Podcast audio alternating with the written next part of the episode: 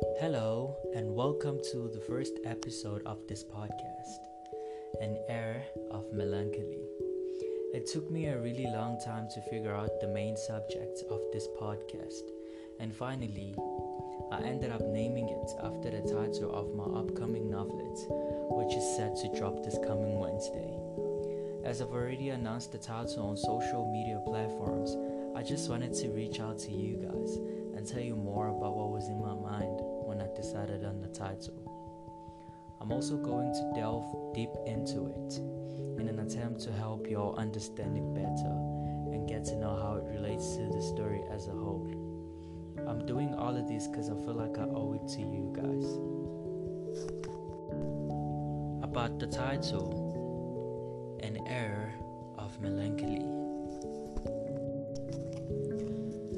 Title describes what one of the characters in this book experiences whilst everyone else is on a completely different vibe. An air of melancholy, put in simpler terms, means an air of sadness or an atmosphere of sadness.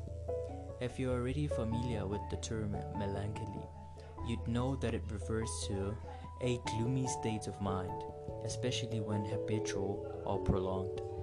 Melancholy is closely related to depression if you happen to know it.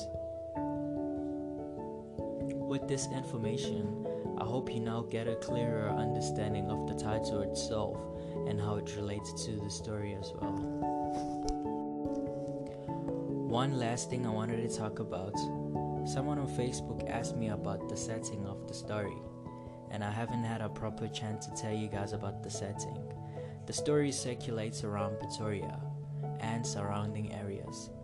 If you've read the snippets I've been giving out to people, you remember that in the first lift, the National Library, which is in the CBD of Pretoria, is mentioned. Don't forget to mark your calendars. An air of melancholy drops on the 25th, which is this coming Wednesday. Thank you for listening. Stay tuned for more podcasts aimed at revealing more information about my book. Goodbye.